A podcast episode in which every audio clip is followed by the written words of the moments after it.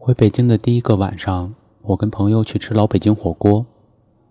在美国，心心念念惦记的就是这种熟悉的味道：鸳鸯锅底、手切鲜羊肉、牛骨髓、虾滑、香椿苗、青笋、耗子干、麻豆腐、小糖火烧、糖蒜、剁椒萝卜丁，熬得浓浓香香的麻酱，闻着勾起我食欲的辣椒油。饕餮一顿之后。朋友又拽着我要去喝酒，我高兴地站起来去收款台埋单，走了三米之后咣当倒地。等我再醒来的时候，周围围了一圈人。我的朋友拿走调的汉语大喊：“你们都走开，给他点空气呀！”我想笑又笑不出来，完全不知道发生了什么，觉得头昏和恶心。我爬起来想去洗手间，摇摇晃晃走到二楼。拿冷水洗了把脸，然后就又没有知觉了。再睁开眼，发现自己坐在一把椅子上，朋友攥着我的手，惊慌地看着我。周围又是围了一圈人。几分钟的功夫，我晕倒了两回，左臂发麻，大脑一片空白。当晚，朋友把我折腾回了家。第二天一早，我觉得无恙，就也没太当回事，照样跑步健身。洗澡出门，晚上我和男朋友说起，他一下子就急了，大声质问我怎么可以这样对自己不负责任，冲着电话大吼了十分钟。我给协和的一个朋友打了电话，他说事情可大可小，可能是中风或者是脑血管瘤。这我才害怕起来。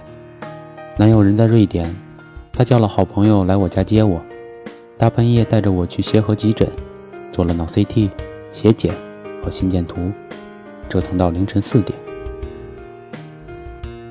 次日，朋友又托人带我找专家做了经颅多普勒超声检查。我跟朋友在医院里坐着等检查结果，他怕我紧张，就一直和我说笑话。所有检查结果都出来了，一点异常都没有。我绷紧的神经终于放松下来，人累到要散架。到家里，我看到男友半夜发来的邮件，他说很抱歉跟我大吼，隔着那么远，他觉得自己很无力，说无论是好结果还是坏结果，他都会在我身边跟我一起面对，说他手里拿着管弟弟借的剃须刀，如果我真的要做手术，他就马上把头发剃光，陪着我一起再把头发长出来。我合上电脑，觉得从未有过的踏实。山盟海誓听过太多，承诺和永远，我是通通都不信的。即使如此，我还是被打动了。兜兜转转走了这么久，终于找到一个我肯厮守终身的人。十几岁的时候，第一次喜欢上一个人，喜欢他干干净净的样子，高高瘦瘦，打起篮球很好看，笑起来能把北方的冬天都融化。后来谈恋爱的对象。每一个都是差不多的样子，要聪明，要帅气，成绩要好，穿起球衣要很好看。可惜这些都经不住光阴，慢慢的心动都变成淡漠，相守抵不住相离，甜蜜的回忆也通通不愿再记起。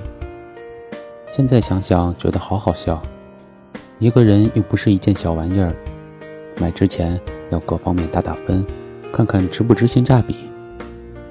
谁说青春时候恋情最纯粹？我没有比那会儿更虚荣的时候了。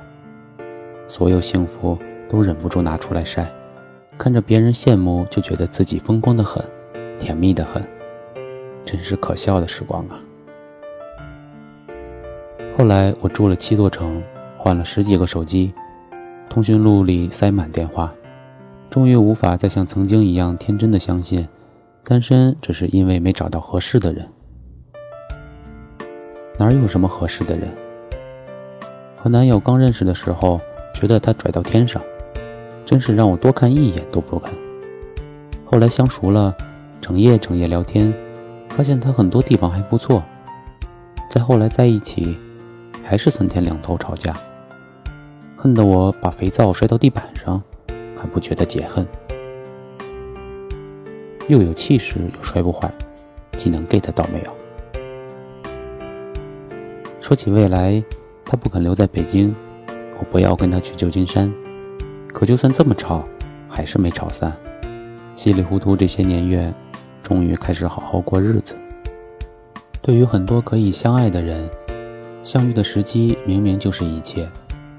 遇见早了，心智不够成熟，随便吵一次就老死不相往来；遇见晚了，心都懒了，对他人提不起兴趣，宁可待在自己的世界里。能携手走一生的人到底是什么样子？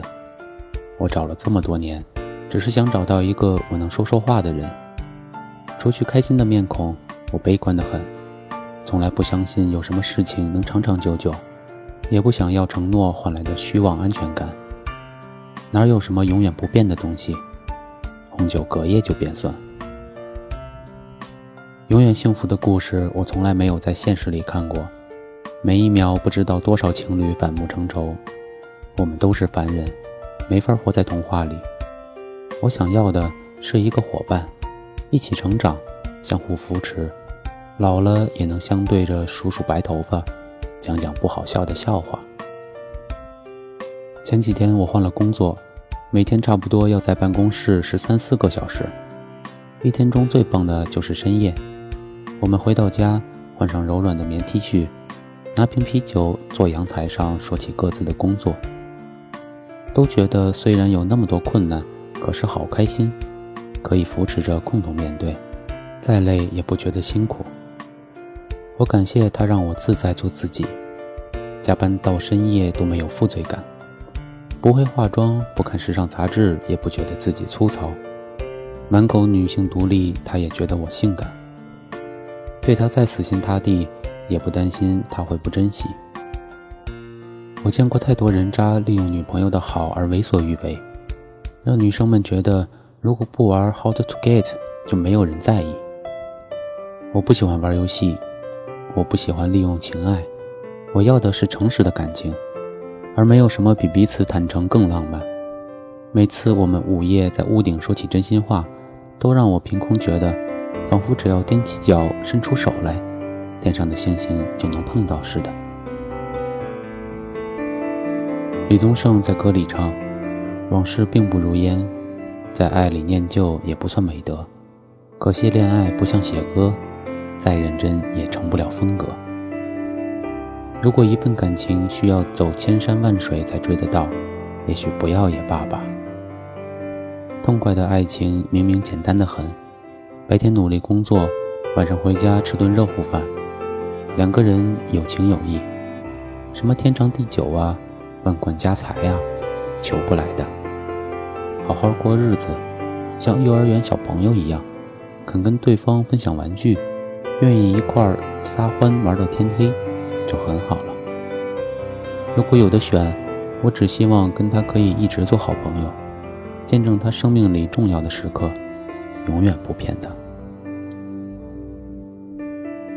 半年前有编辑找我写书，我害怕的很。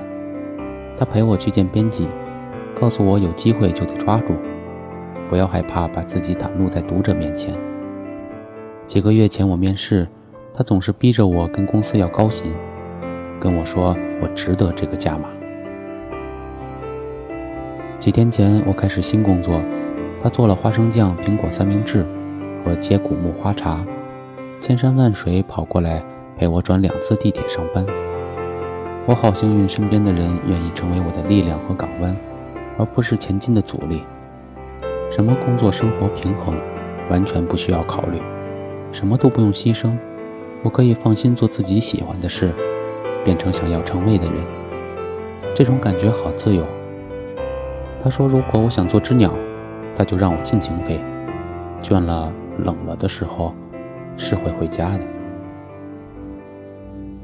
两个人的缘分大概就在于有一致的价值观，于是其他一切都变得没那么重要。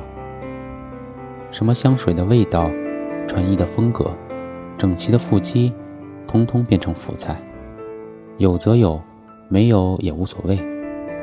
我会变老，皮肤会失去光泽，笑容会变得暗淡。我不想也不能拿青春拴住一个人，我已不再年轻。我想，如果足够幸运的话，我们也许可以一起变老，一个推着另外一个的轮椅，在养老院相互讲笑话，晚上带着老花镜玩老的掉渣的星际迷航。也许那时候还能看到动画片《冒险时光》，或者一百岁的克里斯托弗·诺兰拍的新片。就算不能也没关系，就算在一起的好日子只有这么几年。我已经足够感谢在还天真的时光里遇见他，给我一段幸福，然后各自接着上路。很多朋友跟我说起婚姻，如意的、不顺利的、相互提防的、相亲相爱的，形形色色，我都不羡慕，也不暗自庆幸。人生是自己的，好的坏的都打不过合适二字。我一直相信，只有自己变得更乐观、开朗、健康和自信，才能拥有一份圆满的感情。真的是要先有爱的能力，才能得到爱。我最幸福的瞬间，不是因为自己被宠溺，而是看到心爱的人在眼前展露笑颜。前几天和朋友说起五年后，发现自己对未来一点憧憬也无，觉得现在的生活就是我想要的样子。虽然没有像木心先生写的那样，春季五题，白粉墙下堆着枯竭，三树桃花盛开。我每天忙得衣服都记不得洗，他创业创得心力交瘁。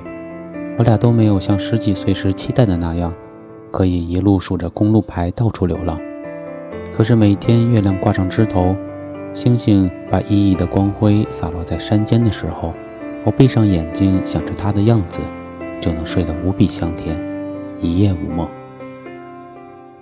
后会无期里，苏米说：“听过无数道理，还是过不好这一生，那就随着心意任性的走吧。走累的时候再安营扎寨，或者永远也不。别回头，也别犹豫。太急没有故事，太缓没有人生。”